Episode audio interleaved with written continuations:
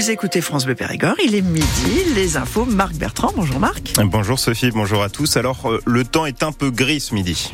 Oui, non mais vraiment c'est la couleur à laquelle il faut se faire. Le, le, gris va durer et on va en reparler à la fin des infos, mais je vous prépare psychologiquement au moins jusqu'à mardi prochain.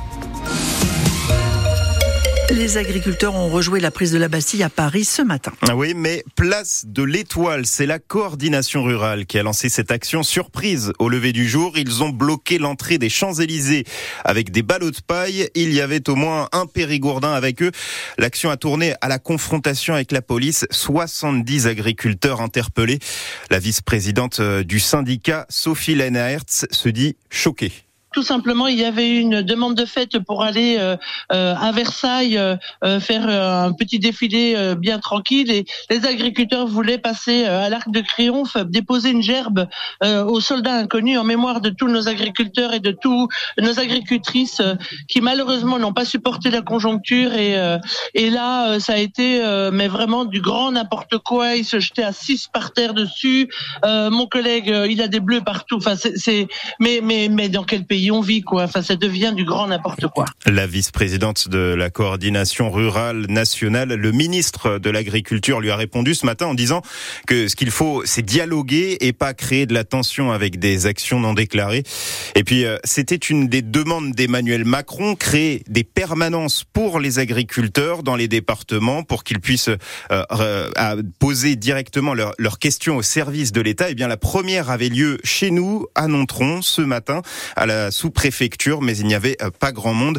La prochaine aura lieu lundi à Bergerac. Est-ce que nous allons donner autant que d'habitude pour les restos du cœur? Les courses coûtent euh, cher pour tout le monde en ce moment, mais les restos ont plus que jamais besoin de nous. C'est la grande collecte à partir euh, d'aujourd'hui et tout ce week-end dans 75 magasins en Dordogne, riz, pâtes, mais aussi des produits d'hygiène. Alors, est-ce que vous allez donner?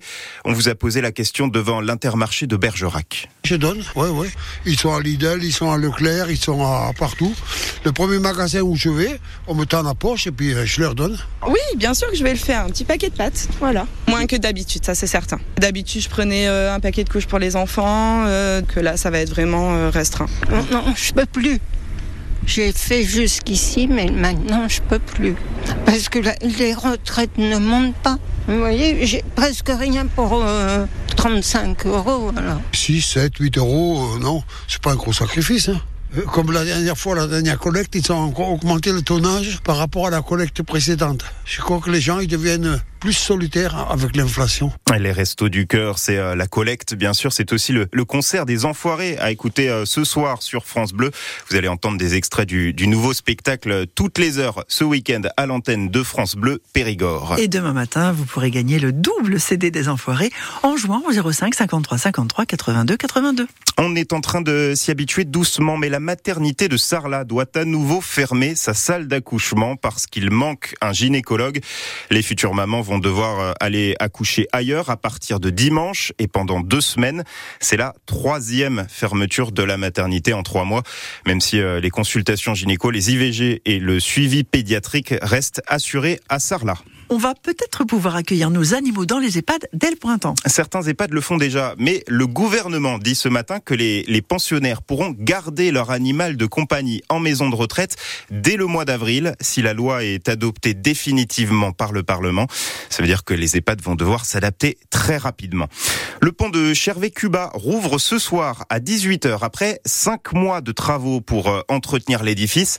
En revanche, à partir d'aujourd'hui, c'est le pont de Saint-Caprès de la Linde qui ferme pour quatre mois pour faire euh, des études sur la solidité du pont, mais on pourra euh, toujours le prendre à pied ou en vélo. Le carnaval de Ribérac est annulé à cause du mauvais temps. Les organisateurs euh, ont préféré repousser l'événement qui était prévu ce week-end. On ne connaît pas encore la nouvelle date, mais ce sera sans doute au beau jour. C'est la rentrée pour les basketteurs du BBD. Les joueurs de Boulazac ont intérêt à avoir profité de la trêve hivernale parce que ça repart très fort. Ce soir, déplacement à Lille avant un mois de mars démentiel. Ils vont se déplacer euh, à Évreux la semaine prochaine, puis à Gris-Souffel en Alsace, puis à Fos-sur-Mer. Le coach Alexandre Ménard se prépare à souffrir. Certainement que le plus dur est à venir puisque on a engrangé les points à domicile en bénéficiant d'un calendrier qui nous était favorable. Et là, on va multiplier les matchs à l'extérieur dans une fin de championnat où tous les points comptent double pour toutes les équipes, euh, que ce soit celles qui jouent pour les playoffs ou bien le maintien.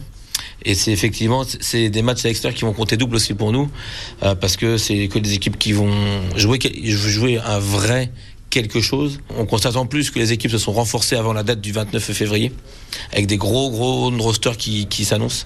Et donc euh, on s'attend non pas à souffrir, mais à avoir au moins une opposition euh, encore plus importante que celle qu'on a pu avoir jusqu'à présent. Le coach euh, du Boulazac Basket d'Ordogne, Alexandre Ménard, et ça commence donc ce soir cette série de déplacements au Palais des Sports de l'île Saint-Sauveur. Le match est à 20h et ce sera évidemment à vivre en direct sur France Bleu Périgord. Les footballeurs de Bergerac et de Trélissac jouent des matchs en retard ce soir en National 2. Le TFC joue à Paris 13 Atlético, qui est sixième au classement, alors que Trélissac est onzième. Et euh, les Bergeracois reçoivent leur rival Angoulême, des matchs déterminants pour le maintien, parce que euh, Bergerac est, dixième, Trélissac, on le disait, onzième, et euh, les deux clubs sont à des places de relégables.